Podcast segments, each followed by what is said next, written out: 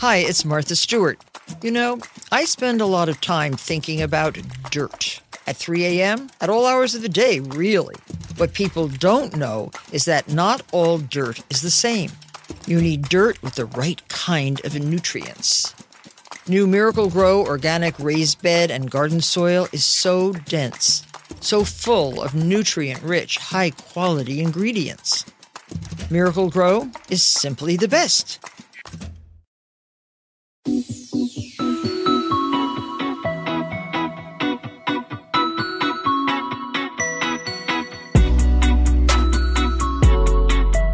Welcome back to Pod Save the World. I'm Tommy Vitor. I'm Ben Rhodes. Ben, we have a lot of good news on the docket today. It, this is a feel good kind of show uh, for Pod Save the World because wow we, we have, I know, we have big news out of the Biden team about climate change, uh, some good news out of the Biden team about effort to help countries like India that are really suffering from COVID.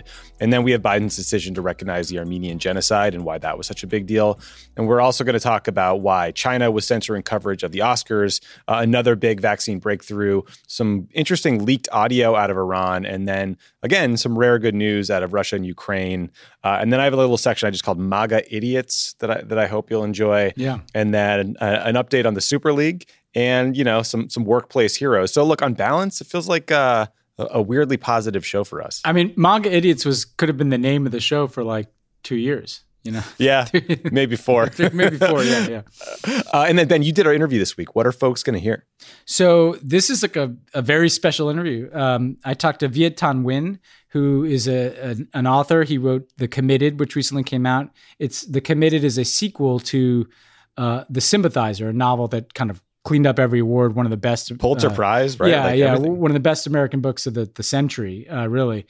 I, I, should say to people too, by the way, you can read the committed even if you didn't read the sympathizer um, but it's a fascinating book but also he's a fascinating guy he he's we talk about his books but we obviously also talk about violence against asian americans the role of the writer and kind of addressing political questions like how to have better conversations about issues of war and colonialism. These books, The Committed and The Sympathizer, are, are about the Vietnam War. And from the perspective of someone who was a double agent serving the Communist Party, but also, you know, working for uh, the South Vietnamese and the Americans and the French. And so all the themes of colonialism and war and peace are, are in this interview um, and oh, certainly in his books. Nice. Yeah.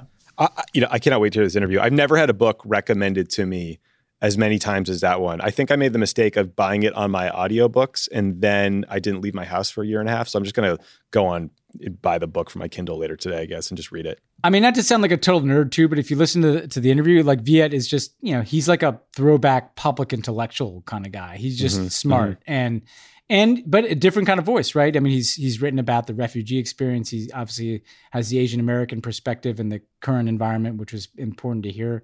So people should definitely check it out. Also, President Biden is giving his first joint session speech on Wednesday night. Why do you call it a joint session the first time and not the State of the Union? Do you know? I, you know, it's really weird. I worked on the first joint session with Favreau, uh, I remember in 2009, and it's exactly the same as the State of the Union. Literally the, exactly right. the same. Like you, you, you know, you, you speak to both houses you walk in with the pageantry, everybody's there. It's like a one hour laundry list of your whole agenda. Uh, I think the idea is just that the president needs to be in office for a year before filing his State of the Union. Remember the the uh, State of the Union used to actually be like a written document. Yeah, that good was, old days. You know, the good old days before we had to write a speech. And so I, I think it's tied to that, but don't hold me to that. Okay. I mean, I think the idea is that like, you know, but I, I guarantee you there'll probably be some landing line where he says the State of the Union is getting stronger or something like yeah, that. Yeah, wait for it. Yeah. Right. Well, if you want to watch, but you don't want to watch alone, uh, you guys should subscribe to the Crooked Media YouTube channel and watch our group thread. Uh, do you miss getting handed like a page and a half and saying, hey, Ben, fill in all of the foreign policy section for the United States? Was that a fun task?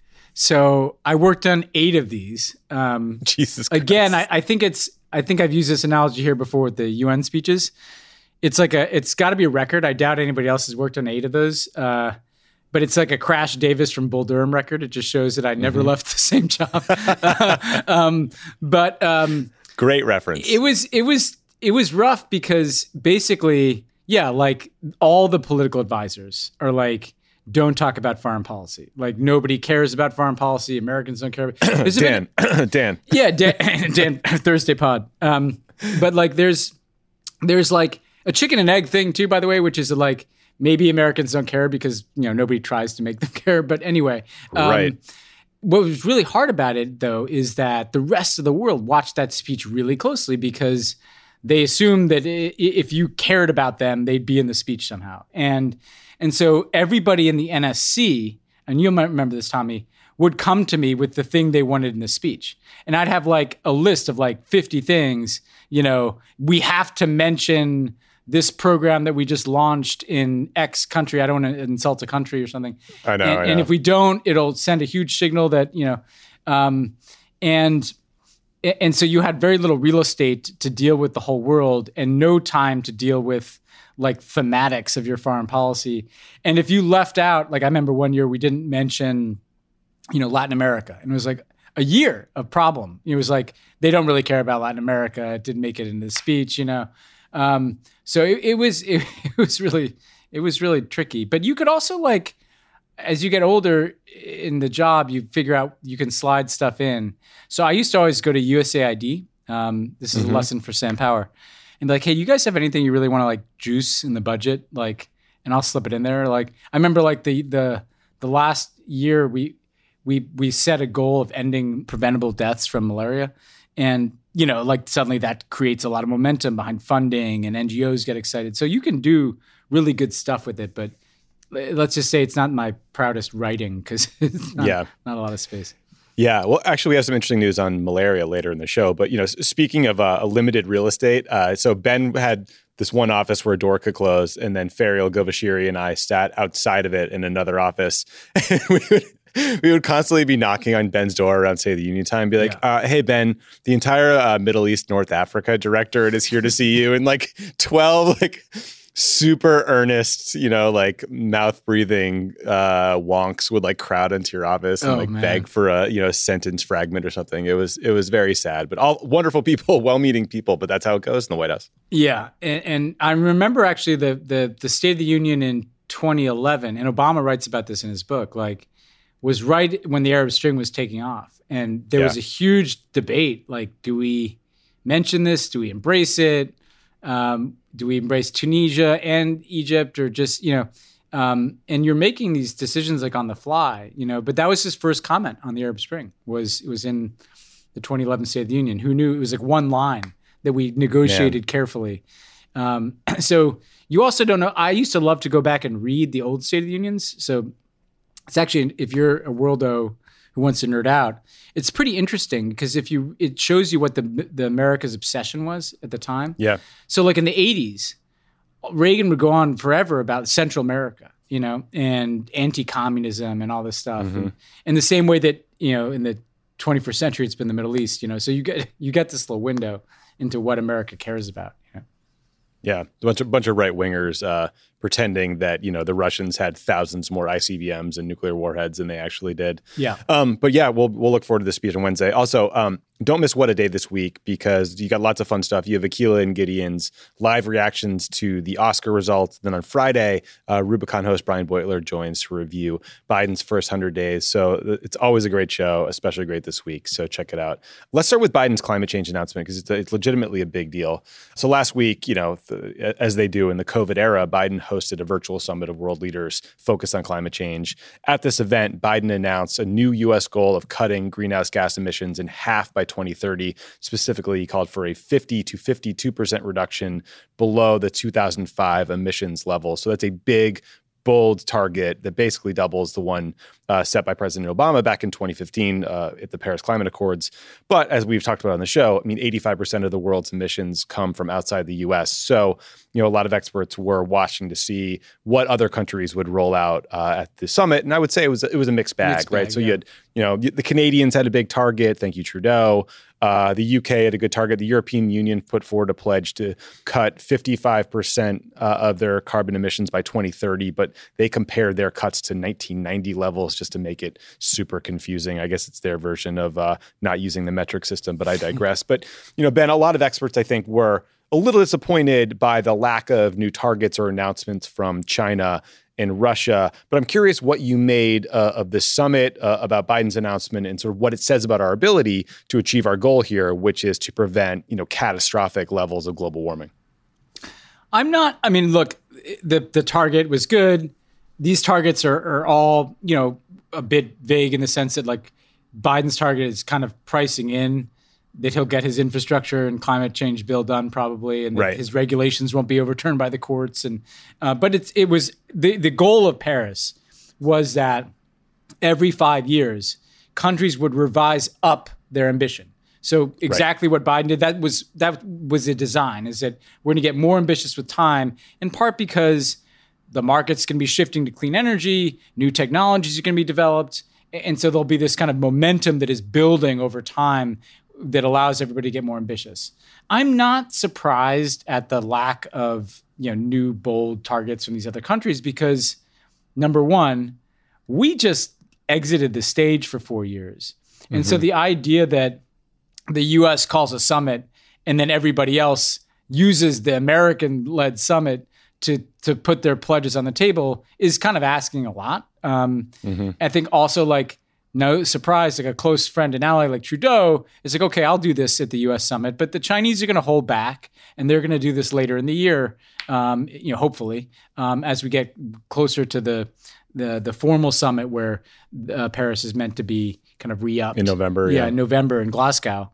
Um, so, but it does show you that like the, this gets harder. Like a lot of these countries have done the the bare minimum in terms of their goals of like you know China's goal is just it's going to peak emissions in 2030, and there, it's not that specific about exactly then how fast and how it's going to make its emissions fall. You know, and so it just goes to show that there's a ton of work that has to be done, and everybody has to be moving in the same direction because, as you say, like America, Europe, Canada, Japan could all do the right things, but if China and India and all these other big emitters are not, then you know we're not we're not going to solve this problem you know but the, the good yeah. news is america doing this and catalyzing this it does create pressure it does create a sense of momentum it does create a sense of inevitability about increasing ambition on climate change and so just seeing america and biden using this forum as kind of his first big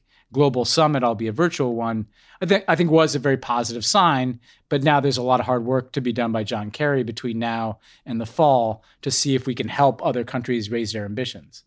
Yeah, I mean, you touched on an important point here, which is that like Biden's team is really completely banking on uh, this infrastructure bill to to put forward their climate agenda, right? Because it includes billions of dollars in investments in renewable energy, battery storage, new transmission lines to move power around. Like the, the big focus is on our our energy grid and our energy production systems. And then there's a provision called the Clean uh, Electricity Standard that would call for an 80% of electricity to come from clean energy sources by 2030.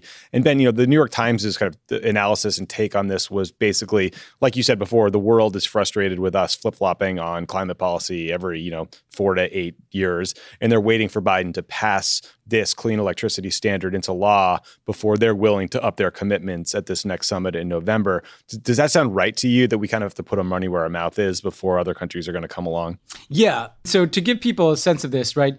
Every country is trying to figure this out in their own way.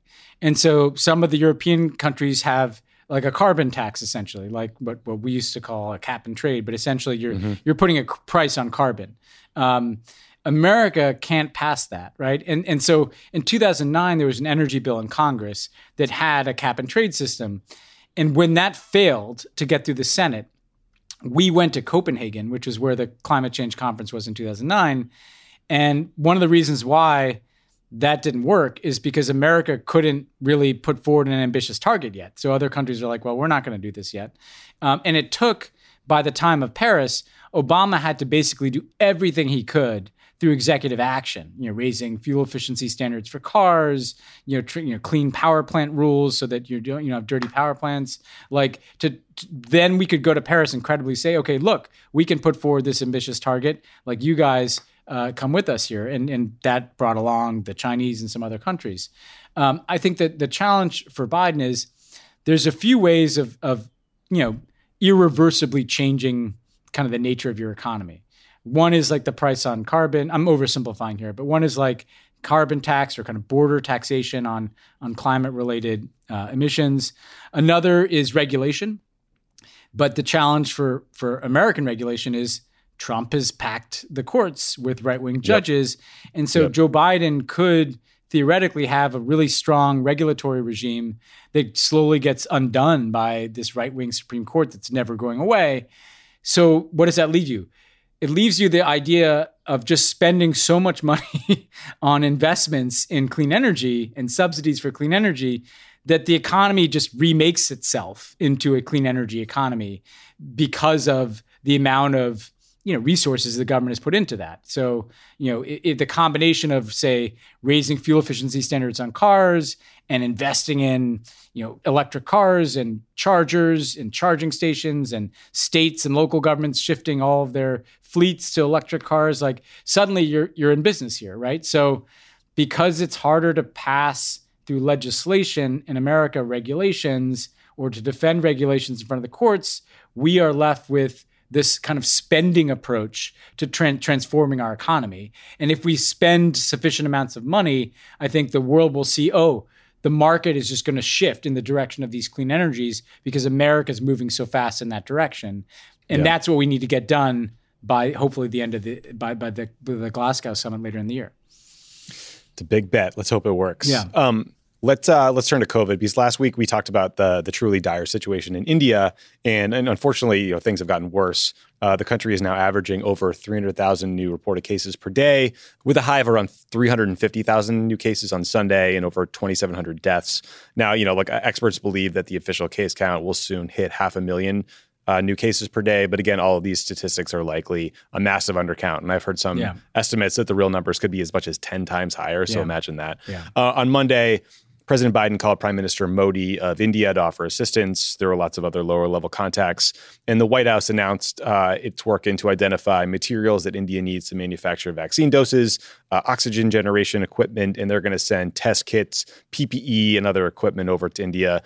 Other countries, including Singapore and Germany, have already sent some aid. So lots of folks are pointing to Modi's failed leadership as among the many reasons for this massive surge in cases. That includes the, his decision to allow his political party to hold these massive rallies. Uh, in response, Modi's government asked Twitter to censor its critics uh, or critics of their COVID response, including tweets from opposition politicians and journalists. So, really learning that lesson there. Relatedly, on Monday, the White House said it would share as many as 60 million doses of the AstraZeneca vaccine once that vaccine is authorized by the FDA. So it's something we've talked about, Ben, before. The challenge still remains that, you know, those doses aren't manufactured yet. They haven't detailed where they will go, but I think we're talking about like a May or a June time frame so not really uh, something there's nothing on the near horizon that can help india deal with this acute acute uh, outbreak so pretty harrowing stuff here yeah i mean when you when you look at the population density in india and then you you have the sense of these new variants and yeah like uh, modi deserves plenty of criticism here they were passing resolutions you know through the, the indian parliament like celebrating Modi's defeat of COVID a few months ago. You know, like this. Mm-hmm. So this guy was spiking the football, you know, on like the the twenty yard line, um, and now you have this awful like dystopian scenario. And and we should do everything to help. Whether you know, like we talked about, like whatever your concern about Modi is, like this is about public health, public safety, saving lives. Yeah, I think it's very positive. You can feel that the administration is moving the Biden administration to do more. PPE equipment, AstraZeneca vaccines. That said, I think there's a couple problems that I I see on the horizon here. One is just like there's a, a, a creeping moral problem. you know, um, you know, I I talk to people around the world a lot, and it's you know it's interesting. You talk to someone in in Britain, and they you know they're like us. They're they've gotten their shot or they're scheduled to get their shot.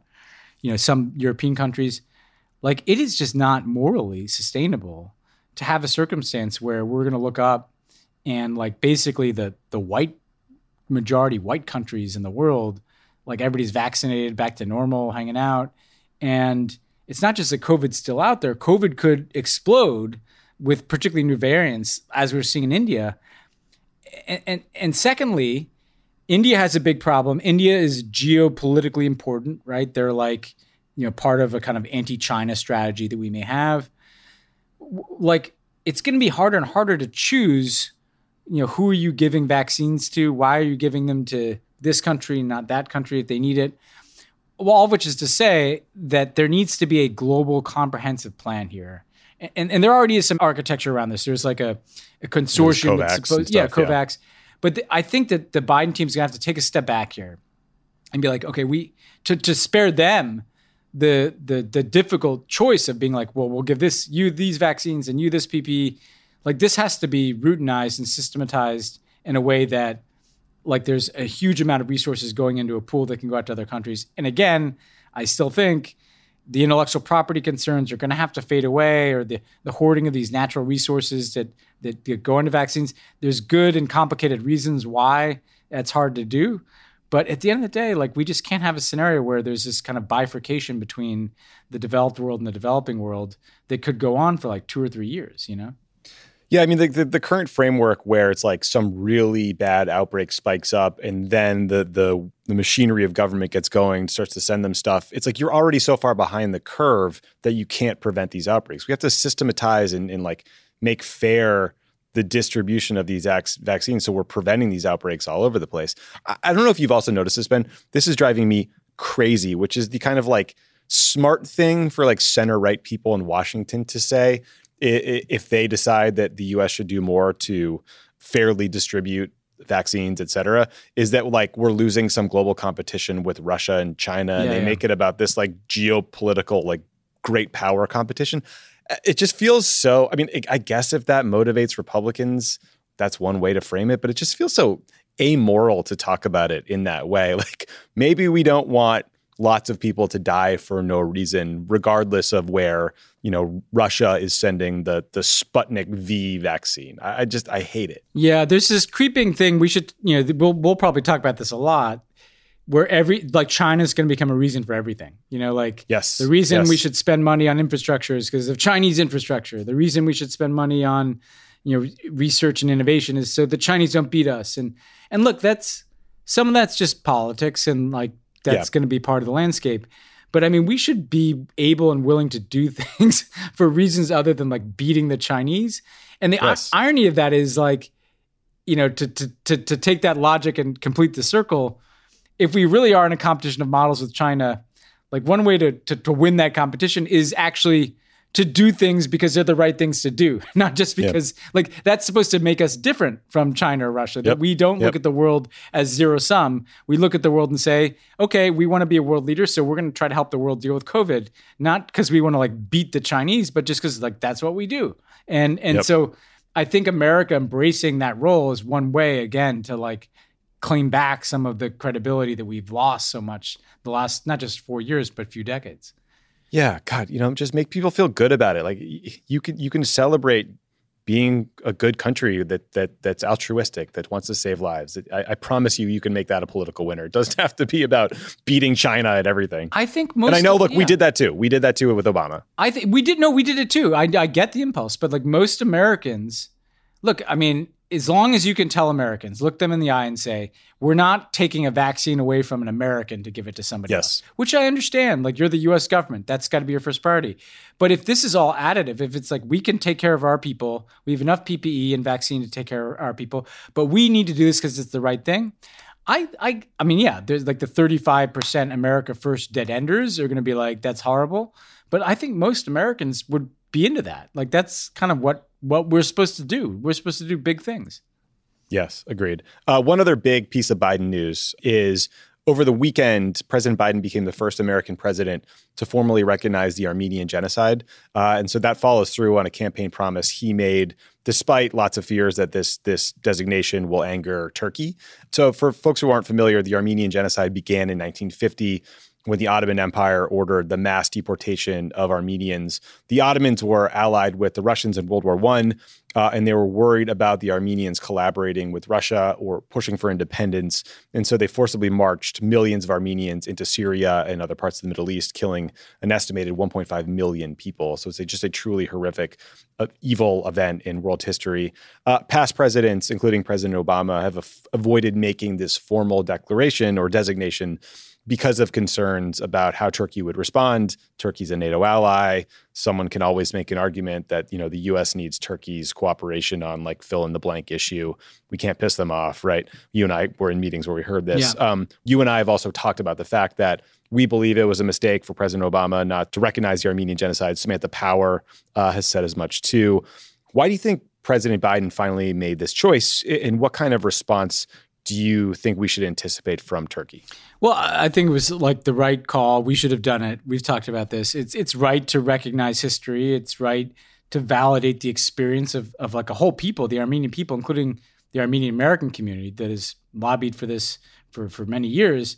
This is central to their identity, and and it's so part of this is just about seeing them. I mean, a lot of the Armenian American community that's here they're here in part because their ancestors were driven out of their homes and in some cases killed in that genocide. Um, and if you credibly want to claim that you want to prevent these types of crimes in the future, you have to recognize what happened in the past. I think that, like, look, Joe Biden has been, you know, involved in this issue from when he was in Congress, so he knows it well. Mm-hmm. I think also, like, Erdogan's star has faded. You know, like let's yeah. face it, like some of this is be real. In 2009, it was like, oh, you know, this, you know, the jury's still out on Erdogan. We want to encourage him to move in a better direction, and you know, by now it's pretty clear that he is a, like an autocrat, a problematic autocrat, not often in line with American values, and often not even in line with American security interests. So that probably made it easier, but still, it's like a big move that Biden deserves credit for. And I think the lesson I take from this is kind of what I learned later in the Obama years, right? There's a lot of taboos in foreign policy where it's like, you don't do something because like you just don't do that you know i remember being in like a meeting in in, in jim jones's office national security advisor and he's literally looking at us like we're crazy like what why are you doing right. this like you know turkey's important and and we are like because it's right and because he said he would do it i mean obama broke his promise and and a lot of these taboos i realize this like the sky doesn't fall right like this happened with cuba like we just came out announced we're going to normalize relations with cuba guess what the next day the sun came out like like nothing you know yeah. like they got some angry statements from bob menendez and marco rubio and like everybody else is like this is great let's move on and and this same thing like biden did this i don't are we at war with Turkey? Like, is something? I, you know, I don't think did, so. Did yeah, they seize our nuclear weapons? Like, I saw Erdogan put out a statement saying that in re- response, he's going to recognize the genocide of Native Americans. I'm like, good, good. Let's do it. let's let's let's have that yeah. discussion. You know. So I think it's a very important lesson that I cannot stress enough.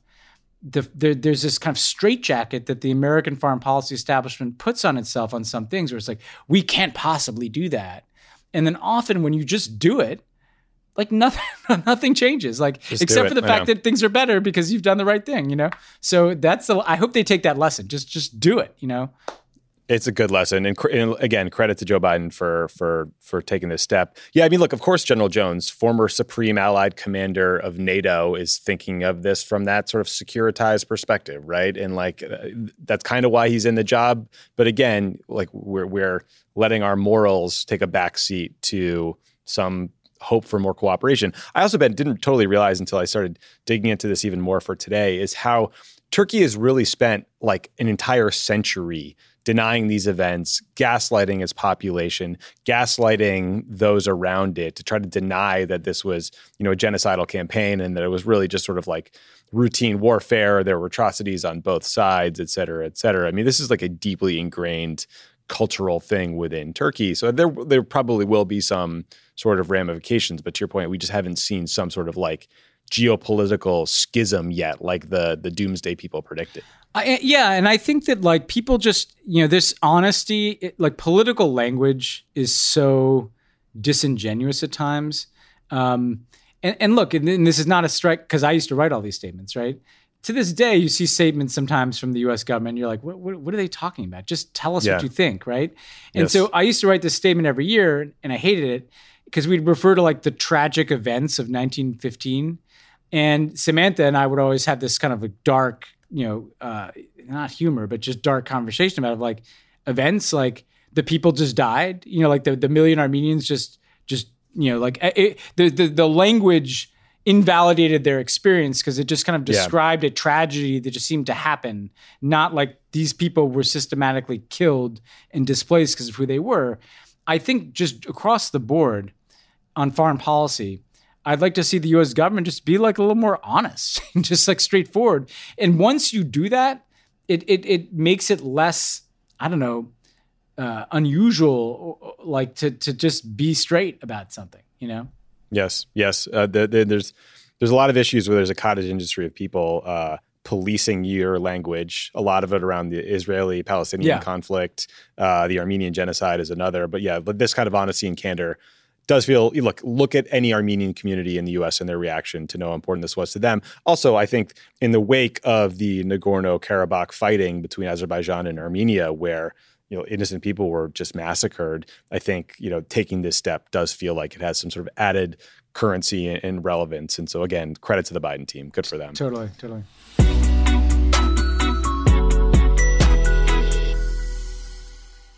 Pod Save the World is brought to you by the UN Refugee Agency. The UN Refugee Agency, or UNHCR, responds to emergencies and provides long term solutions for refugees.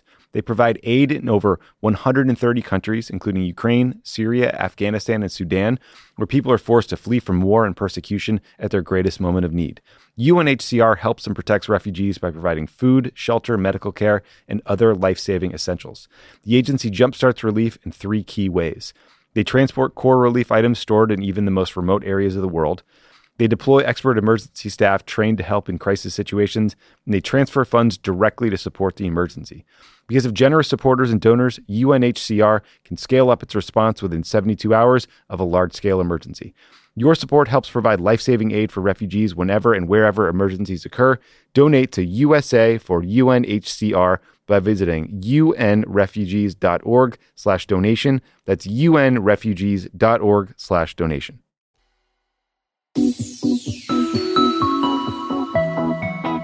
Uh, speaking of wildly oversensitive countries, let's turn to China because on Sunday night, uh, an incredible uh, woman director named Chloe Zhao became the first woman of color and the first Chinese woman to win an Oscar, the Academy Award for Best Director for her film Nomadland. And normally you would expect that Chinese state run media would be just like roadblock coverage of her success. Think about, you know, for example, the way Yao Ming's basketball success was celebrated in China. But oddly, the opposite happened, right? Chinese state run media barely covered the Oscars.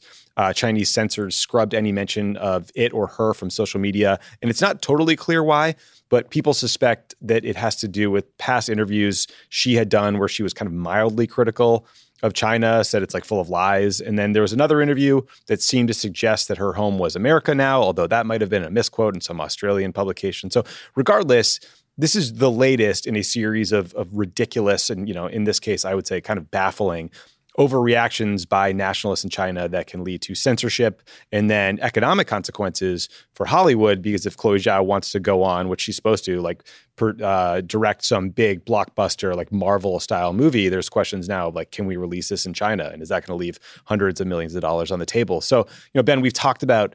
Chinese censorship before when it comes to the NBA, ESPN, like conversations about Hong Kong, movies that that studios want to air in China. But this one is so confusing to me because you really could have seen a scenario where Chinese state-run media embraces her, frames the movie as a critique of capitalism, which it just like yeah. makes this a celebration. Yeah, yeah, I, I, don't get it. What did you make of this? I mean, it just shows the extreme sensitivity because you're right. Like you go back and you look at these interviews, she did not, you know, criticize the Chinese Communist Party. She did not advocate for democracy. I mean, she talked about basically like she's you know able to have more creative freedom in the United States. I mean, but in a very mild way.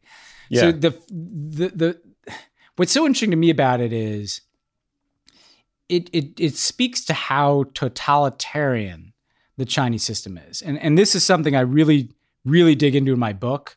Um, it's not just that they don't want you to have certain political views, right? They don't want you to support a democratic multi party system of government. It's that they don't even want you to think in a certain way. You know, like mm-hmm. like Chloe Zhao's a storyteller, and to be a storyteller, you know, she is she's creative and she's open. And if you, I love Nomadland, if you watch it, it, it really celebrates the individual, you know, which is kind of subtly not, you know, the, the Chinese yeah. model is very collective, very subtle you know, and I don't, I doubt that she sat down and was like, I mean, if anything, like you said, I, I saw it as a pretty stinging critique of like financial crisis era American capitalism. Like these people yeah. working seasonally at Amazon, you know, putting together Christmas packages and then moving to some harvest because they can't hold down a job. Um, uh, uh, so to me, it just shows both the sensitivity, but also that the sensitivity doesn't just encompass politics, it kind of encompasses like, what is your worldview, and and how do you create, and what is the purpose of art? Because you know, Chloe Zhao, if you look at her her films, like you know, it's it's the classic purpose of art. It's to hold a mirror up to the world and to understand ourselves better. The Chinese Communist Party's version of art is like to celebrate the Chinese Communist Party or like the Chinese collective, right? Yeah, or Xi um, Jinping, um, yeah. Yeah, or Xi Jinping. Or, you know, and even the movies, uh, the, the, the war movies or the, they're all nationalism infused, right? And I, I, I you know, I, I think it's it just shows you how broad this question of, of, of what China's influence is going to be on the world for the next 10, 20, 30, 40 years. Because as you say, the darkest version of that is as China becomes the biggest market and the biggest economic giant in the world, like creators, whether they're musicians or filmmakers or athletes, like just have to conform to no longer, yeah. you know, addressing yeah, certain you're propagandist or yeah, you're not there. Yeah, exactly. And that's going to be really tricky, you know. Um, and and I hope that like people, eh, you know, who are creative everywhere, kind of stand up for the principle. Not not everybody has to make movies that are critical of the Chinese Communist Party, but you should be able to make a movie about Frances McDormand, you know, like traveling around in a van, meeting interesting people, and kind of wrestling with what it means to be uh, alive in 21st century America, you know, in kind of the post uh, late stage capitalism, just, you know, like, how is that not okay? You know? Um, yeah. Yeah. It's, um, very, very odd. Uh, also, uh, now is your time to pause the podcast pre-order after the fall Ben's new book and uh, yes. uh, dig deeper into this because it will be very very good. Um, okay, more good news.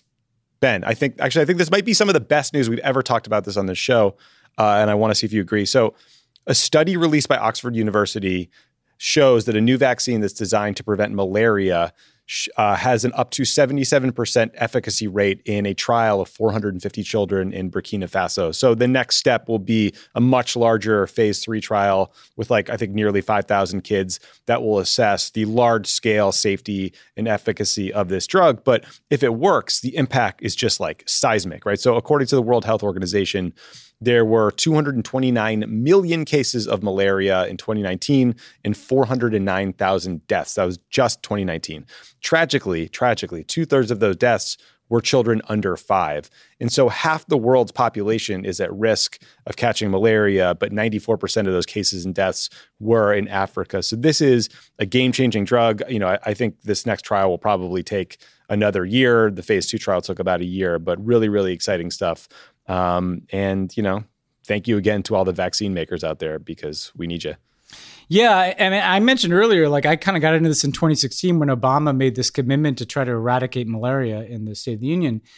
But what was so interesting about it then is obviously a vaccine is what you want, but but you could make a huge difference in at least ending deaths with simple things like mosquito nets, right? And and yep, and just yep. just simple ways to reduce the risk of malaria this is such a game changer uh, because it's such a drag on certain communities that you know just live with the ever-present danger of this disease which can be incredibly debilitating right and and so yeah it does show that like a lot of these diseases i mean look how fast we developed the covid vaccine right when when it mm-hmm. threatened mm-hmm. us you know like we kick into gear it it does make you real and look look at hiv when when the us government took that seriously with pepfar we were able to really help Africa not just bend the curve, but you know, stamp out um, the worst, certainly the worst uh, effects of it.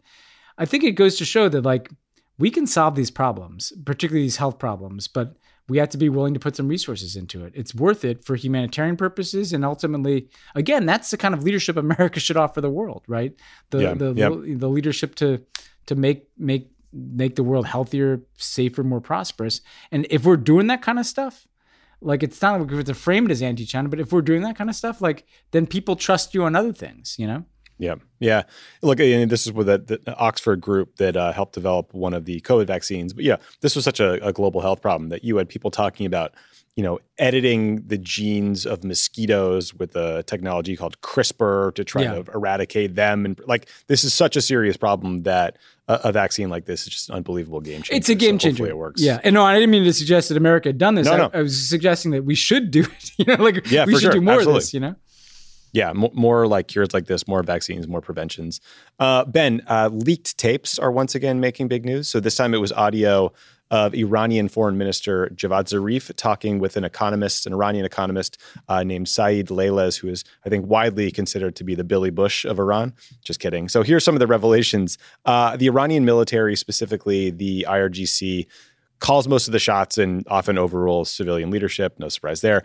Uh, Zarif also said the assassination of General Qasem Soleimani uh, who Trump assassinated in January of 2020, uh, was an enormous blow to Iran. Uh, more damaging, you know, this was like a, some big deal. Is more damaging than wiping out an entire city, according to Zarif. So I'm sure Mike Pompeo will love that. Uh, Zarif also said that Soleimani tried to work with Russia to kill the JCPOA, the Iran nuclear deal, and he also criticized uh, Soleimani for many of Iran's interventions into Syria. So Ben, I, like I, I didn't find myself surprised uh, by Zarif's claim that the IRGC is pulling the strings. I think yeah. maybe I was a little surprised at the extent with which he says Russia was trying to undermine the Iran nuclear agreement.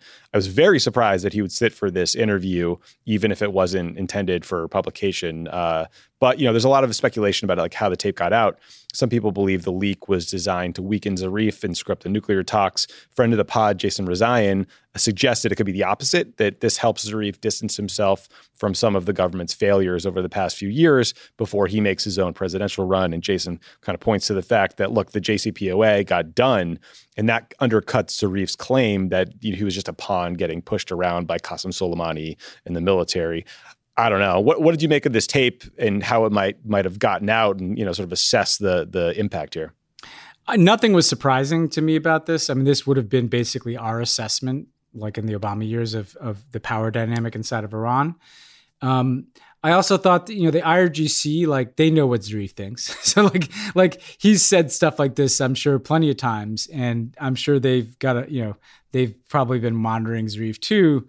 So it's one of these situations where it's just like a public record of kind of what everybody knows the deal is.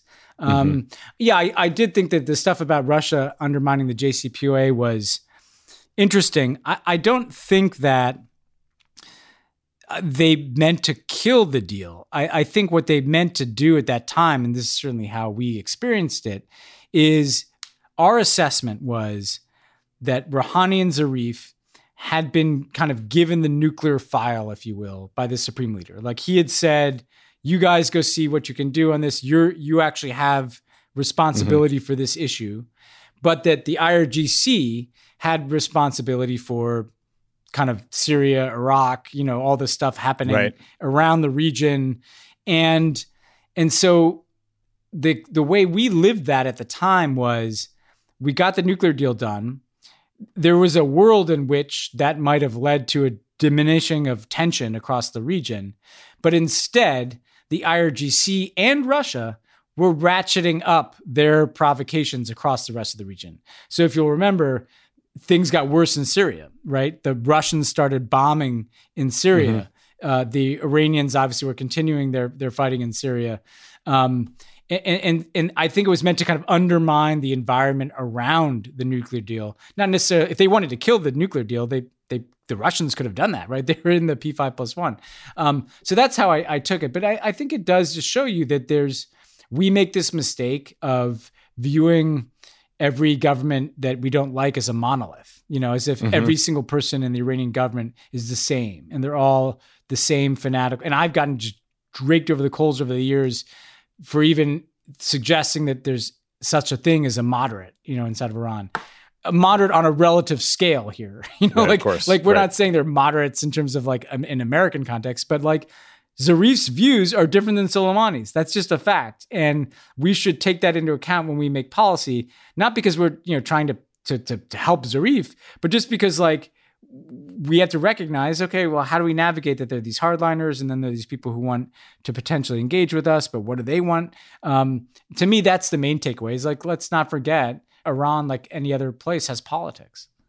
Yeah, yeah. Of course, the dumbest thing possible sort of spins out of this in the right wing world, which is there's a suggestion that John Kerry told Zarif, the foreign minister, that that the Israelis had sort of intervened against their nuclear program 200 times, and people are acting like this was some sort of treasonous disclosure when, in fact, there are news reports quoting Israeli officials saying that they had intervened in Iran's nuclear program 200 times. So maybe Zarif just like read the AP wire if, if this was something that came up. This is the dumbest fucking thing in the world. And I'm glad you bring this up because like this is such classic American right wing gaslighting bullshit, right? Yep. Because number one, this was already publicly known, right? And, and by the way, not just when the Israelis went out and literally said, we've done this 200 times, like we were there in the Obama years. They would they would bomb stuff in Syria. Everybody knew it. It was like not some secret. Like it, that's the first thing. Second thing is the, the right wing like, like brags about this. Like like like over the years, I you constantly heard American right wing politicians be like, "Well, the Israelis are much tougher than us because they hit these Iranian targets in Syria and all this right. stuff." And and so then John Kerry's just saying the same shit that like some right winger would say to to to kind of praise like taking out rounding targets and suddenly he's treasonous it, it, it's an absolute bullshit play where they know they know it's not true like and we this whole set of issues is full of of lies right like it wasn't true that we gave iran 150 billion dollars that's bullshit but the right wing repeated that for years and years and years until like more people probably think that happened than not, you know? And, and you could yep. go down the list on this stuff and they get away with it because like people don't call bullshit on it enough, you know, and the mainstream media covers it because they're not covering the underlying allegation, they're covering the controversy. Like multiple Republican members of Congress called on John Kerry to resign today. It's a convenient way for them to cover the story without laundering the disinformation. Well, guess what? You're still laundering the disinformation. So I, I, right. we need to call this shit out when it happens because it's going to keep happening.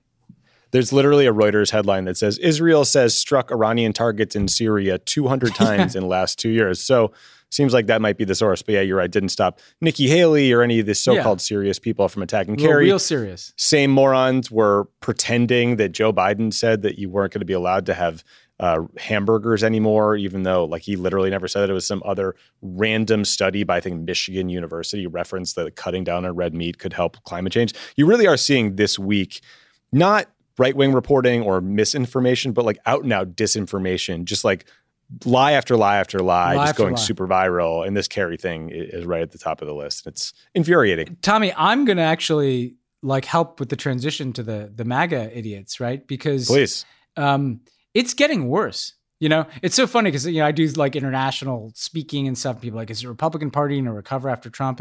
No, it's actually getting dumber. It's getting like, worse. It's yeah. dumber today than it was in like the first year of the Trump presidency in terms of these bullshit controversies, the lies, the gaslighting, the disinformation, like the the, the you know, eh, eh, we're like this is not improving. And by the way, you can remove Trump from it entirely. And it still happens, right? It's not about yep. Trump. Like Trump yep. could just sit in Mar-a-Lago on his fat ass and do nothing, and this would all still be happening. Yeah, it would be. Uh, one good news thing before we get to MAGA idiots. So just uh, we talked in the last couple shows about how there was this huge uh, massing of Russian troops on the border of eastern Ukraine. They have reportedly pulled a lot of those back from the border huge sigh of relief to Ukrainians, NATO, U.S. officials, because this was believed to be the largest buildup of Russian forces in that area since 2014. Doesn't mean they pulled out of Crimea yeah. or you know there won't still be this like low grade warfare there, but it's a good thing. Uh, Tony Blinken, the Secretary of State, is apparently going to Ukraine next month, and CNN reported that the White House is considering or preparing for a potential meeting between Biden and Russian President Vladimir Putin sometime early this summer. So you know this will get discussed. The other good news uh, out of Russia is that opposition leader Alexei Navalny said he is ending his hunger strike over his medical treatment in prison because they'd sort of done enough to satisfy him. So that's great news. Unfortunately, there are also reports of Russia detaining journalists who have been covering protests in support of Navalny. Uh, and then the Russian Justice Ministry added Meduza News, one of the few remaining independent news outlets in Russia, to the point where you know some of their journalists have come on this show to its list of foreign agents media outlets. So that's a very bad sign, these attacks on the media. But I don't know, Ben, I guess the question I had for you is like, do you think a, a Putin Biden meeting sometime early this summer makes sense or is a good idea? I mean, look, I mean, first of all, th- this is welcome news, but I think Putin likes to to to to remind you, I can invade Ukraine if I want, or I can kill Alexei yeah. Navalny if I want. So I ratchet up and then I dial it back, but I'm sure he'll ratchet it up again, right? But it's it's better to be ratcheted down, that's for sure. Look, it can never hurt to try to talk to a country, even a foreign adversary. Um, so I understand, you know, why Biden would potentially have this summit. Um, I would be furiously lowering expectations for what can yeah, come out too. of that. Uh, having been in a lot of meetings with Putin over the years, like uh, like the main reason to do it in some ways is to show Europe like you're open to it because the Europeans sometimes get a little squishy on you know standing up to Russia on some of this stuff and um, and and again rightly I don't mean to to be negative about it like they they you know urge diplomacy. I'm all for diplomacy. Um, it's just Putin is not he's not reciprocated to pressure and he's not reciprocated to an extended hand. You know, we've tried everything with this guy over the last 20 years, and the results are kind of always the same. Um, so it's it's worth trying, and hopefully you get something out of it. And and and we have had meetings with Putin in the Obama years with, that made things incrementally better for a period of time without solving underlying problems. But I I would not set this up to be you know the danger is you raise expectations that you're going to solve all these problems in some meeting and then nothing happens right yeah that's um, right that's right biden also announced that his first overseas trip will be to the uk and belgium so that makes a lot of sense so just the, the MAGA idiots thing i had been which is basically very briefly first um, you know like right wing ass and, and full time Brexit arsonist Nigel Farage has announced that he's planning a tour of the United States with a group called FreedomWorks, which is this like right wing advocacy group propped up by the Koch brothers. So mm. if you really missed like jeering terrible people during quarantine, this is a chance to get back out there. Second, I just wanted to point out that Trump decided to to fire off one of his new statements, and this time it was on foreign policy. yeah, yeah, um, so it, you know, it propped up Kim Jong Un. It attacked uh, Moon Jae-in, the president of South Korea. He dusted off one of his old rants about wanting South Korea to pay more to the U.S. for our U.S. troop presence there. And I just wanted to note that he was completely wrong because Biden has negotiated a 13.9 percent payment increase for 2021 and a 6.1% increase per year after that until 2025. So it turns out, you know, if you're just a decent human being to your allies, you can actually get the thing you want. So that's MAGA ideas for you. I, I all I'll say about Nigel Farage is I, I hope that uh, you know there, if there could be a Borat three like Sacha Baron yes. Cohen needs yes. to like or just like a short like there needs to be a Sacha Baron Cohen Nigel Farage uh, uh, interaction of some sort, you know. Um, and then on Trump, like I, I just like the Kim Jong Un thing. It, it's literally like it just shows you that nothing matters. I mean, I, like uh, we, I usually I used to say I only get to do this once a podcast, but because it's Trump, we don't do that much. A, a, a Democratic president or Barack Obama, for instance, like praising Kim Jong Un and just eviscerating our South Korean ally would have like spontaneously combusted America if, if, like Obama had said anything like remotely like that. It just shows you like the, the how disingenuous. Because and the reason it matters is because people like Nikki Haley, eh, all these people, you know, Rubio, who are going to be running next time if Trump doesn't, mm-hmm. are going to be putting themselves up as these hawks, as these tough people who will defend America. They they literally held the coat of the guy who was trashing one of our closest allies in the world and and embracing a dictator. And and and also reinforcing the positive media attention he got, including from a totally credulous American political media around that first summit with Kim Jong Un is still mm-hmm. he's still high on it. Like he still, still thinks high on it. he still thinks it's like a great credit to his presidency that he was buddies with the most murderous, awful dictator in the world. Like less in American media, like that that was the wrong prism to cover that summit. Yes, it was absolutely outrageous. Um, speaking of allies, uh, let's talk about Europe for a minute because last week we told you about a proposal to take 20 of the best soccer clubs in Europe and form what was called a Super League that would earn a massive payday for the teams included in said Super League, but basically destroy European soccer as we know it. Uh, fortunately for the Super League participants, within days of this idea getting floated, most of the teams pulled out and the Super League imploded upon itself. Uh, ben, again, this is a very 2021 2020 lesson here, which is that protests work fans in, in across London had taken to the streets to protest. Uh, some even blocked team buses and, and delayed a match. So the story might not be totally over. There were reports that some of the the Super League leadership might sue teams that withdrew. There are also questions about whether existing leagues like the English Premier League or the Champions League might punish the teams that tried to withdraw. Here's what we do know, which is that the rich American owners yeah. are getting destroyed and shouldering lots of yeah. the blame. And look, it's kind of funny. It's fun to see billionaires uh, get their asses handed to them by, you know, chanting mobs of Arsenal fans. I like that a lot. I'd like to say that we had something to do with this, Tommy. I mean, obviously, our, our, segment on Pod Save the World was right take about it. when the tide turned. Um, mm-hmm. But, but no, it does just goes to show you activism works and and and the grossest form of late stage capitalist excess um, can ultimately be defeated or at least contained for a period of time.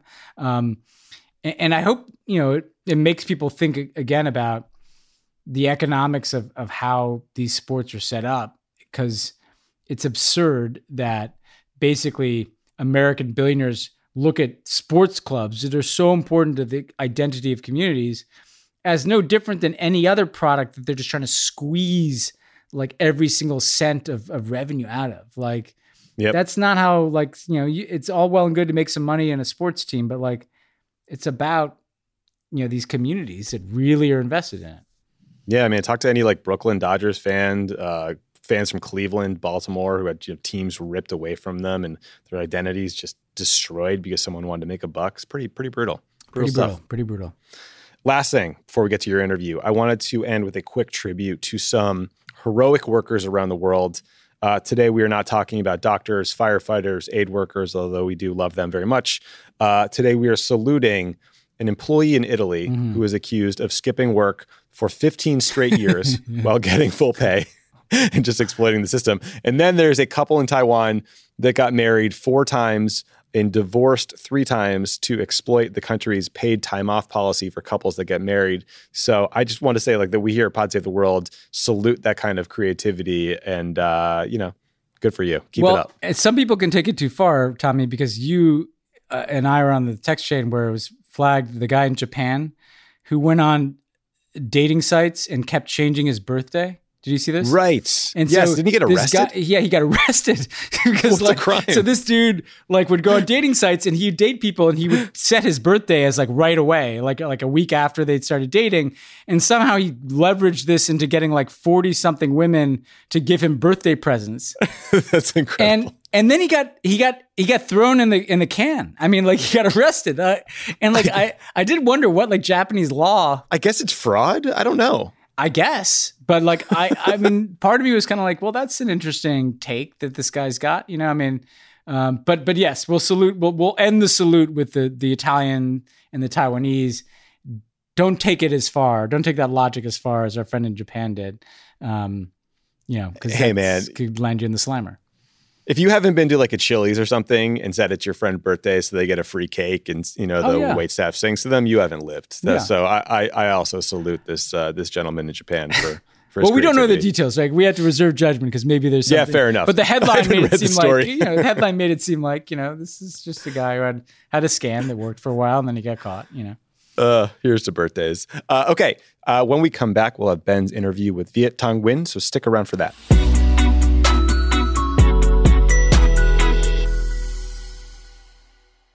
As a chef and a restaurant owner, I'm as meticulous about my cookware as I am about my ingredients. That's why I love Made in Cookware. Each pan they make isn't just designed to perform, it's crafted to last. As a mom, I love that I can trust Made in. It's made from the world's finest materials, so I can feel good about what I'm feeding my family. I'm Chef Brooke Williamson, and I use Made in Cookware. Shop chef quality pots and pans at madeincookware.com.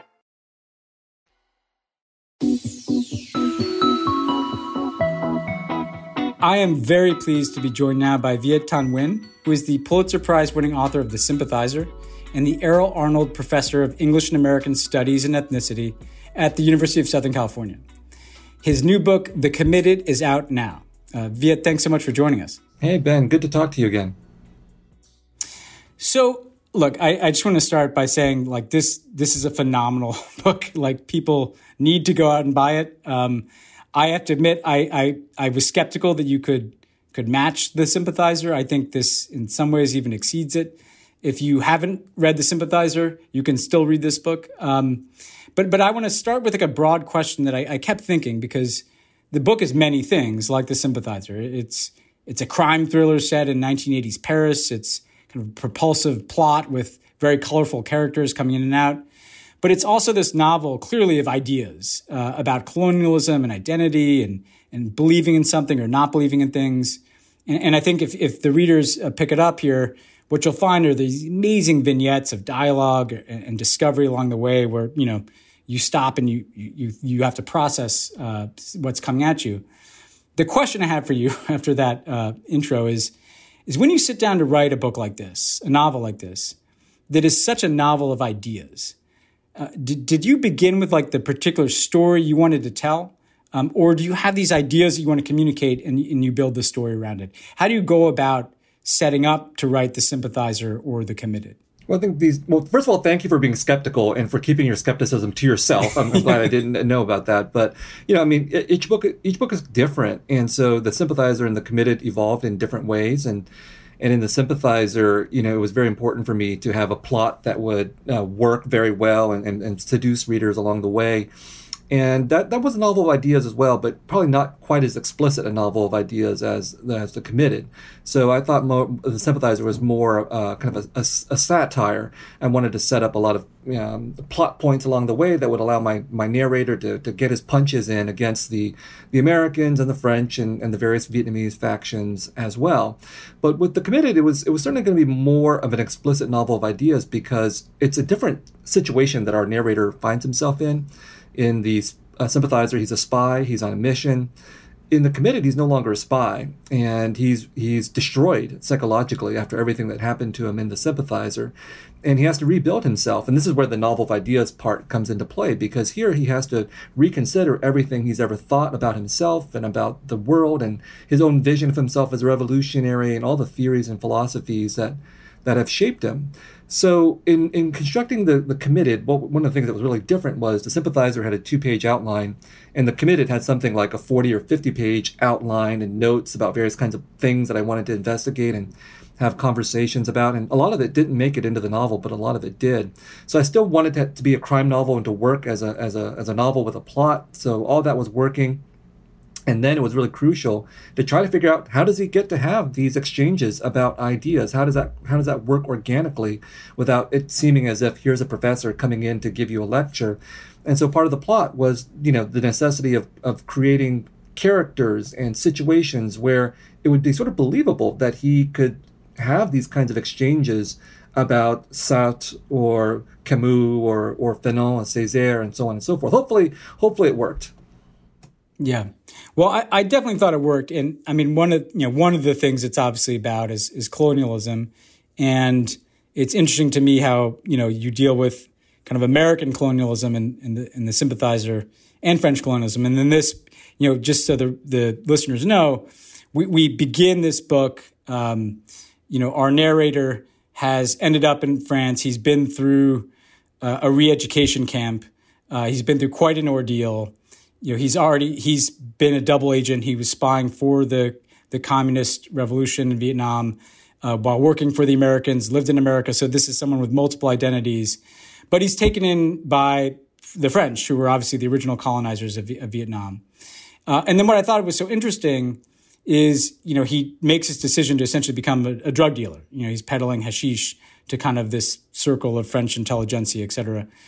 And I thought you you you seem to be blending capitalism with colonialism, like the decision to to become a drug dealer corrupts him in some fashion. It, it almost felt to me like I was reading this, like he was being colonized by the action of, of, of not being a drug dealer per se, but just by the action of being dependent on, on money. Did did you see those two things as, as blended and as you're constructing kind of the the circumstances for the narrator? Yeah, I think both of these novels, The Sympathizer and The Committed. And by the way, you don't have to have read The Sympathizer to read The Committed. I don't know why you haven't read The Sympathizer, but in case you haven't, you can just read The Committed. There's plenty of referrals back to the earlier plot. But I, I think of these two novels as certainly entertainments in the Graham Greene sense, you know, Quiet American and, and books like that. You read them for the thriller aspect. But I also think of them as indictments of colonialism, like you're saying. Um, and my, my own thinking over the past few years has turned increasingly towards the necessity for thinking about how colonization hasn't really ended. I mean, we live we've lived through the period of national decolonization and wars for independence and all that, but the psychic uh, structures of colonialism continue. Like I'm mentally colonized, even though I'm trying to think against colonialism and the economic fallout of colonialism and the political fallout still continues. So it's crucial to, to foreground colonialism, how it operates, how it, sh- how it continues to shape our lives, whether we benefited from it or whether we were exploited by it. And in my mind, colonialism is inseparable from capitalism, and colonialism is a form of capitalism. It's it's it's done specifically through racism and imperialism, but it's a way of exploiting entire nations and peoples for their resources and their labor, just a really naked and brutal form of capitalism. And of course, our narrator is a communist. He's opposed to all these kinds of things, but he's been disillusioned with communism at the end of The Sympathizer. And so he does things he should not do, including, not as you're saying, not just becoming a drug dealer, which might be personally morally reprehensible, but becoming a capitalist, which in his view is actually much more reprehensible because, as he says, a drug dealer might harm a few people, but a capitalist plunders from millions and is not apologetic about it. And of course, we're, we're living through a time period where I think that's kind of explicit with the Sackler family. I mean, we're having yeah. a, a whole episode of capitalist exploitation of drugs happening right in front of our faces as a function and an outcome of capitalism. I don't think it's an aberration, I think it's a part of the system. And of course, this novel makes reference to the fact that the original drug runners in, in Southeast Asia were the French, the French government, the French military. They cultivated opium. They they forced the Southeast Asians to buy the opium and to consume it. So they weren't that different from the British in that sense. And so when we look at all all this this tangle of colonialism and capitalism and drugs, part of the point that the novel is making is that, is that the real crime is, again, not the individual crime of the drug dealer or the criminal, but the larger systemic crimes of colonialism and capitalism. Yeah. And I thought, I mean, it was interesting to me how, you know, again, there's this, you know, people should know, and, and one of the many reasons pick up this book, it's kind of a propulsive crime thriller. And I really loved the kind of the, the glimpse into 1980s Paris. It made me want to visualize that. Um, but it also has all these remarkable, you know, conversations and debates. And, and what's interesting to me is that the, the foil is often kind of French leftists, right? People who are, are, seeking to, to make themselves kind of foreign fellow travelers or supporters of, of these Vietnamese, but who cannot help being incredibly condescending. Um, and I was wondering about that, that dynamic where, often in, in, in, in the West, you know, it's, it's the people who think that they're on the right side of these things who, who aren't doing enough to kind of question the prism through which they're, they're engaging um, on issues like you know, Vietnam or, or, name any other circumstance where you're, you're kind of moving into a post-colonial society. I mean, how did you think about these archetypal characters, uh, these kind of French leftists who, you know, proclaim themselves as socialist or even Maoist or or communist, and yet have such an impossible time connecting or understanding the, the people that they're trying to sympathize with. Well, I had a lot of fun portraying these these types of characters, and I think part of the point of these two novels is that you know they're, they're novels that, that try to punch up. I mean, they're, they're satirizing the powerful and the abuses of power and the hypocrisies of power. And part of the point is that we're all susceptible to that. It doesn't matter whether we're Democrats or Republicans or on the left wing or on the right wing. You can see these kinds of excesses, excesses and contradictions happening everywhere all the time. It's part of human nature that we take these noble ideals, whatever they're called, and then because we're human, we screw them up with our petty vanities and failures and greeds and all that kind of thing. And I speak from personal experience that I'm a petty, flawed individual. And if you gave me that much power, I might be kind of a problematic human being myself. But, you know, in The Sympathizer, there was a lot of critique, obviously, of, of Americans and, and especially the American right wing and, and the militaristic part of uh, American culture. But when, I, I, when it came to France, it seemed to me that you know it would it would be beneficial to point out how the left wing, and every, everything from you know socialists to communists, also do some of the same things as well. And it wasn't hard to find these examples in French culture and politics of French leftists and intellectuals behaving badly and having a particular particular kind of fetishization about the East and about Maoism and the potential revolutionary idealism. We see this in you know contemporary French history from the, the idealization of the, the May 1968 movement in Paris. And uh, we see it even with what's happening today. So the, there's a character in the novel called BFD. He's a sort of a French left wing politician based on a lot of people, but certainly inspired partly by DSK, you know, the other famous guy with three initials, like Dominique Strauss-Kahn. Yeah. He was, I think he was a socialist prime minister, candidate for for high, higher office in, in France. And this guy, you know, was alleged to have raped his his black ho- uh, hotel maid, never convicted of that. But in the process, it came out that he and his highfalutin friends had a uh, a very expensive call uh, ring of call girls uh, that they that they resorted to, and that's alluded to in the novel as well. So it's quite a lot of fun to to, to poke fun at our French allies um, as well. Yeah, yeah, well, I, I, I mean, like one of the things you know that you do in the in in both these books, and also in, in another great nonfiction book that you wrote, "Nothing Ever Dies," which um, I also recommend to people, is is offer this experience of the war from the the Vietnamese perspective, and and you are a Vietnamese American, but but what made me consider is, you know, coming of age, the the you know the culture I consumed about that was kind of left wing, right? I mean, it was the, all those movies, right? Apocalypse Now and The Deer Hunter, but it was all about the tragedy of what the war done like to Americans. Um, and if the Vietnamese entered into the picture, you know, they were victims, but but we didn't really see them. You know, they were on the other side of napalm, or they were the statistic of three million dead, which dwarfed, you know, the fifty thousand that that that obviously was tragic for Americans. How much do you see the role of these books as identifying, hey, this there's a different experience than the very narrow prism through which America has presented its version of the Vietnam War? I mean, how do we make such a, a sense of such a large event in our history that excludes the people, you know, the Vietnamese people who actually were there when the war was fought? well, you know, I'm, I'm, I'm Vietnamese, Vietnamese American, born in Vietnam, came here as a refugee, and I'm also a, a, writer, you know, which makes me a little bit different than a lot of other Vietnamese people who became doctors yeah. and lawyers and engineers. And, you know, my feeling is we need our storytellers. You know, we're living at a time of anti Asian violence, and, and all of our doctors and lawyers and engineers aren't necessarily going to save us. Um, but we need the storytellers to change the narrative, right? We need the storytellers to, to fight against anti Asian hatred and how it's sort of fundamentally embedded in the narratives of the United States. And I, I'm also, you know, humbled by the fact that, you know, even a good novel will, will have tens of thousands of readers, but a bad movie or a bad TV show will have millions of viewers. So this is what we're up against in trying to, in terms of trying to change narratives and how they're embedded with power. So, you know, you brought up Hollywood and, and its, its ability to narrate a certain kind of a story. And I felt in Sympathizer, it was important to try to contest that because not, not just because they're American stories, but because they're global stories the reason people pay attention to these movies all over the world is because America has the capacity to export its movies as well as export its weaponry and, and influence globally. So to try to contest that within an American novel would be a, a, way to try to contest that within the, the circuits of, of the English language and of English language literature, which is global, again, because of America's global power. Now, that being said, it's such an immense task because the entire weight of American culture, from presidential rhetoric to the Pentagon, to foreign policy, to Hollywood is designed deliberately and sort of just implicitly to get Americans to see the world in a particular way. And you know, part of the point of these of, of the sympathizer in particular is that this is a form of propaganda and it's a, a, form of soft power that Americans absorb without knowing it. You know, Americans say, "Oh, you know, the Chinese or the or the Russians are the real prop- propagandists," but you know, we have our own form of propaganda that operates in a soft power kind of fashion. So the contradiction here is that you can have a left wing Hollywood culture that silences Vietnamese people, and that at the same time, you can have someone like me, a Vietnamese American writer, who's allowed to publish his books in the United States. But how much change can these novels have against, again, uh, this whole weight of American culture trying to get us to see things just from the American point of view. So I think it's crucial that, that I try to do it and that others try to do it as well.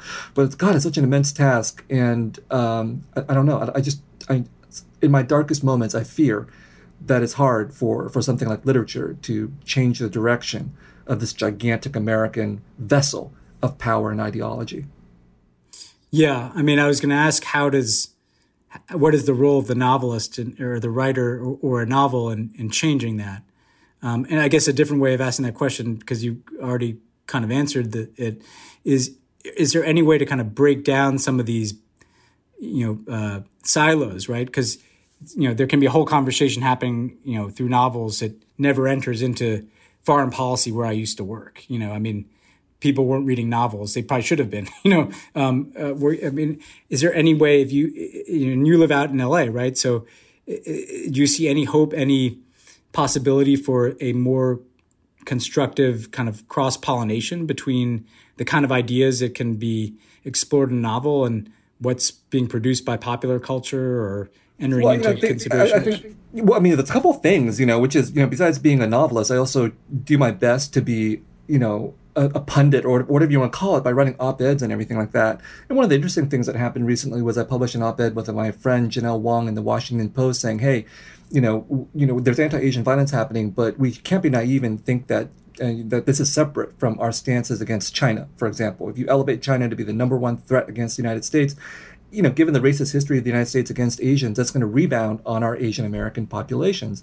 Lo and behold, got an invitation to talk to the State Department about that op ed. So maybe there is some hope there that if more writers were thinking about themselves not only as uh, you know, poets or, or novelists and what have you. But to think about ourselves as committed writers, which is partly what the novel The Committed is about, maybe we could have at least some impact uh, as a consequence of whatever minor cultural status we have as writers and as, as intellectuals. And then the other side of it, as you said, is pop culture. And here's one of the most offensive questions you can ask a writer of a novelist like me, which is So, when is it going to be turned into a, a, a movie? as if that is the ultimate sign of cultural approval. Not that you have a novel, but that it's going to become a movie. And so, of course, you know, the novel has been optioned for uh, TV production. Hopefully, it will happen, but it's a very complicated path, as you know, to try to get anything to to be made into an actual TV series in Hollywood. But you know, there's maybe there's some hope there that with the right collaborators, you know, you can make this TV show people will go gaga because you know it costs 50 million to 100 million dollars to produce a tv series where whereas with this novel it, it cost me was like thousands of dollars whatever i'm worth is like worth thousands of dollars and and maybe then you know people could see more of the critique that's being made guised as disguised as tv entertainment so it's a complex mechanism because you know uh, and i think you're you you you've talked about this all kinds of compromises moral and aesthetic and political need to be made the higher up you go into this yeah. this chain of, of power and, and of money and so there's no surprise that it's poets who are the first ones to i think to take moral stances because all you all it takes is that your own life whereas hollywood is the last one to take moral stances because it's like hundreds of millions of dollars are at stake and of course people are very reluctant once that money is involved to do anything courageous yeah that's a great point and and and the same is true in, in foreign policy, right? The higher up you get, the the more you know. You almost have to compromise some things just to go to work, right? And I, I want to. I, had a couple of questions for you on foreign policy because they're interesting echoes from your your your books. I mean, the first is um, is Vietnam, right? We we're in this kind of strange moment, and we were even in the Obama years where America and Vietnam were, were getting closer together in some ways because of shared concerns about China. um, it's like history coming full circle um, around this question of you know Vietnamese discomfort with the Chinese encroachment on the South China Sea and their borders, American strategic interest in Asia. I was a part of that. I spent a lot of time with Vietnamese officials. How do you make sense of this world in which you know less than a half century after an incredibly brutal war? Um, you know we're Vietnam is one of our closer partners in Asia, um, and and it's not about democracy or or any you know any value proposition per se. Um, it's actually kind of about sovereignty, right? The Vietnamese desire to be left alone and to to have their their independence. Um, like, what, what, how do you look at that? And and do you you know um, do you see it as a positive, or is it kind of in some way speak to the you know the the the failures of both the American and Vietnamese systems to, to see things beyond, you know, a pretty narrow interest. Well, I think from the American perspective, and this is, you know, I think we Americans took all the wrong lessons from the war in Vietnam. I mean, from my understanding, in the war in the years after the war in Vietnam, it was all about these kinds of these kinds of like strategic and policy decisions. You know, how do we fight this war? How do we fight the next war better? For example, with better weapons, better tactics, better cultural policies, this kind of thing. Whereas the question should have been, how, how do we not fight a war again? Because hindsight is 2020, but if we look at what happened in Vietnam from 1945 to 1975, things would have, if the United States had simply just let things unfold the way they should have, like if the Americans had not sided with the French, if the Americans had not tried to interfere, the country probably would have, you know, unified under Ho Chi Minh. Maybe it would have been communist, maybe it wouldn't have been communist, who knows. Most likely would have been communist, but in the end, the result would have been the same a unified communist Vietnam would still have come seeking American help, as Ho Chi Minh tried to do in 1945, because the bigger enemy was China. Uh, and we could have gotten to that point, you know, without the loss of millions of people in Vietnam, but also in Laos and Cambodia, where the, wa- the war spilled over as well. And so we can't change that history, but if we look at that history, then we can think, well, maybe if we had just let people pursue their own sovereignty and our intervention should have been to help them materially with aid, for example, uh, versus with warfare and, and, and, and, soldiers. We could have had a very different outcome, much less loss of, of human life on all sides, much less expenditure of money, or at least our money could have been going to improve human lives rather than taking them away. So, from my perspective, it seems again we took the wrong lessons, and that's why we're in you know Iraq and Afghanistan and all this kind of stuff that's happened over the past 20 years. So, you know, in the current situation, it's just uh, one of these brutal ironies of of of history and, and of politics that now these mortal enemies, the Americans and the Vietnamese, are, if not best friends, at least friendly um, and willing to let the past be be the past. It's it's a kind of a a reconciliation in some ways that is not a I think a real reconciliation. It's a reconciliation geared for geopolitical self interest and strategies.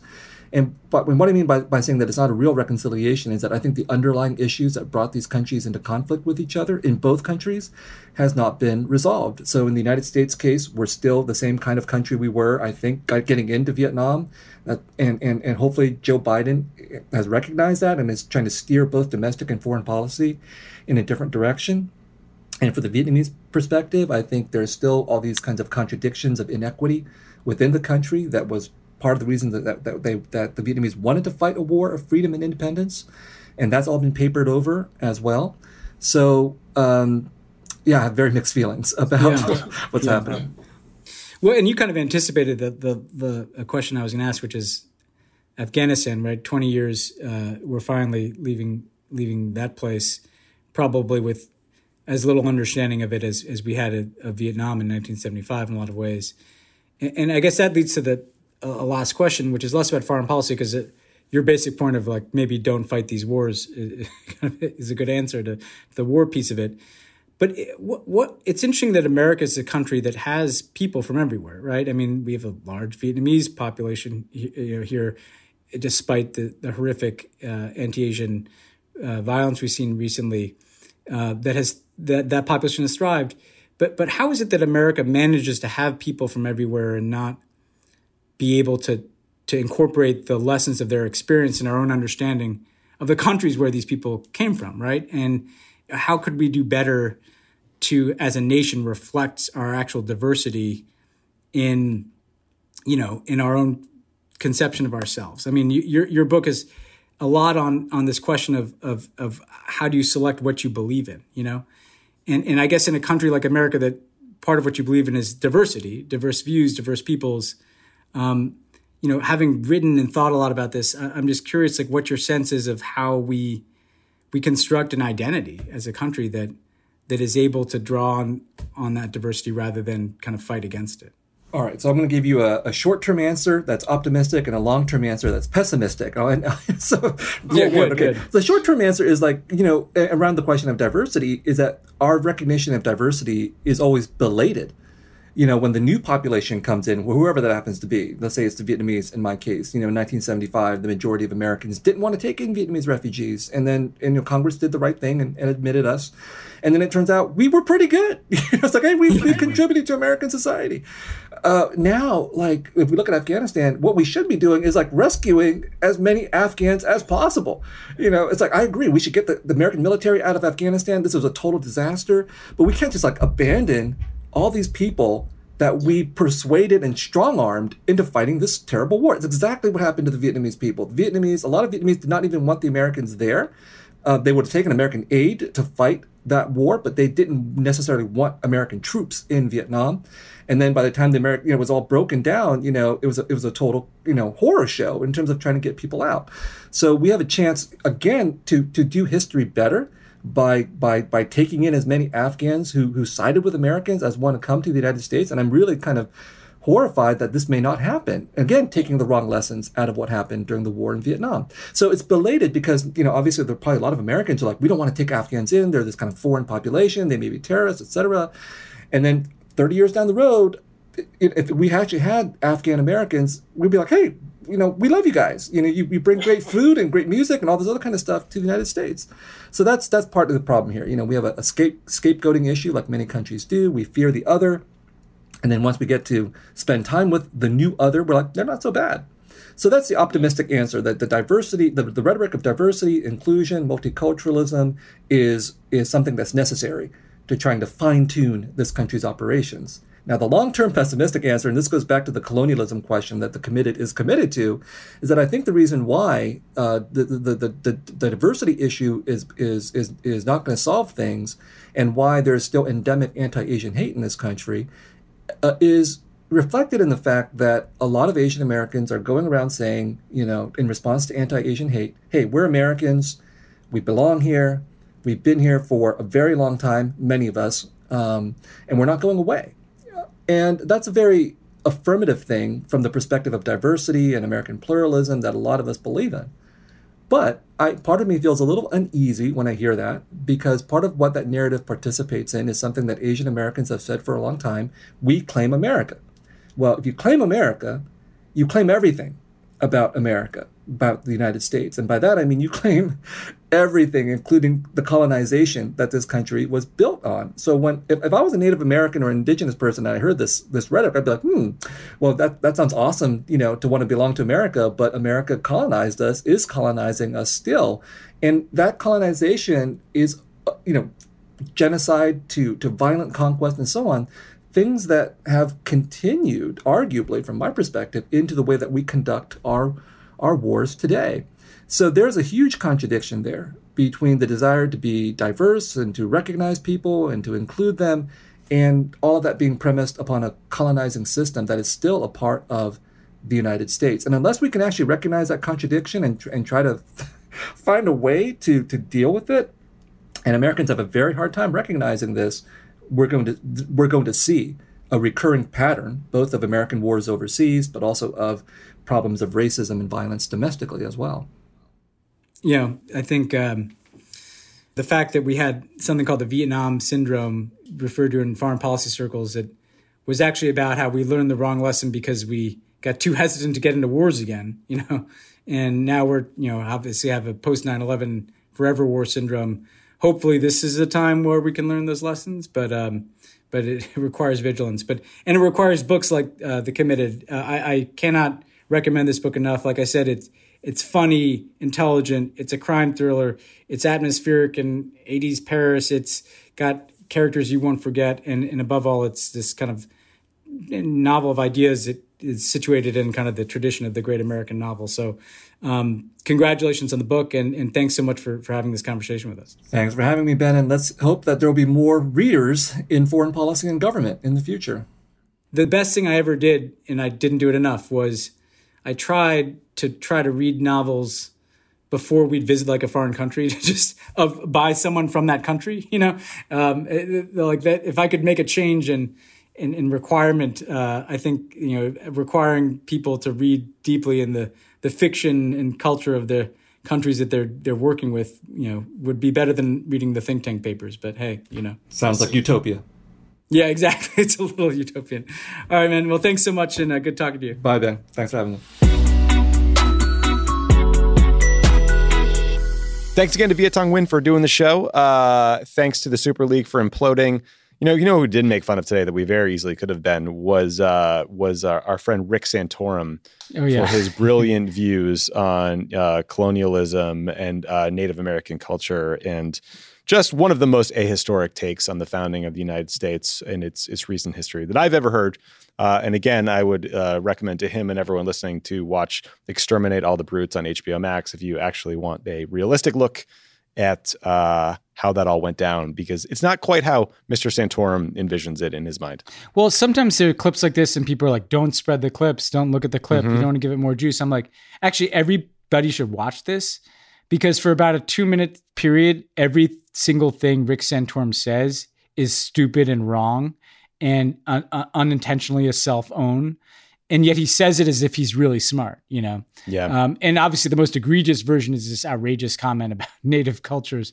Um, but yeah, like it just reminds you that the, the kind of pseudo intellectuals on the right are often like the dumbest motherfuckers on the planet.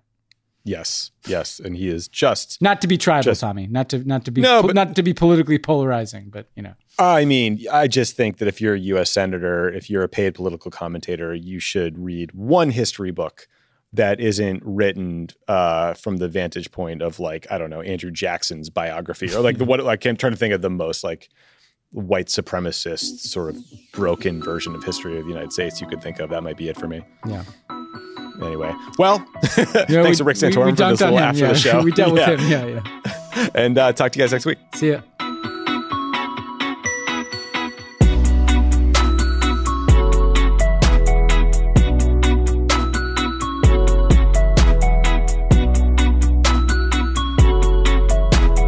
Pod Save the World is a crooked media production. The executive producer is Michael Martinez. Our associate producer is Jordan Waller. It's mixed and edited by Andrew Chadwick. Kyle Seglin is our sound engineer. Thanks to our digital team, Elijah Cone, Yael Freed, Nar Konian, and Milo Kim, who film and share our episodes as videos each week.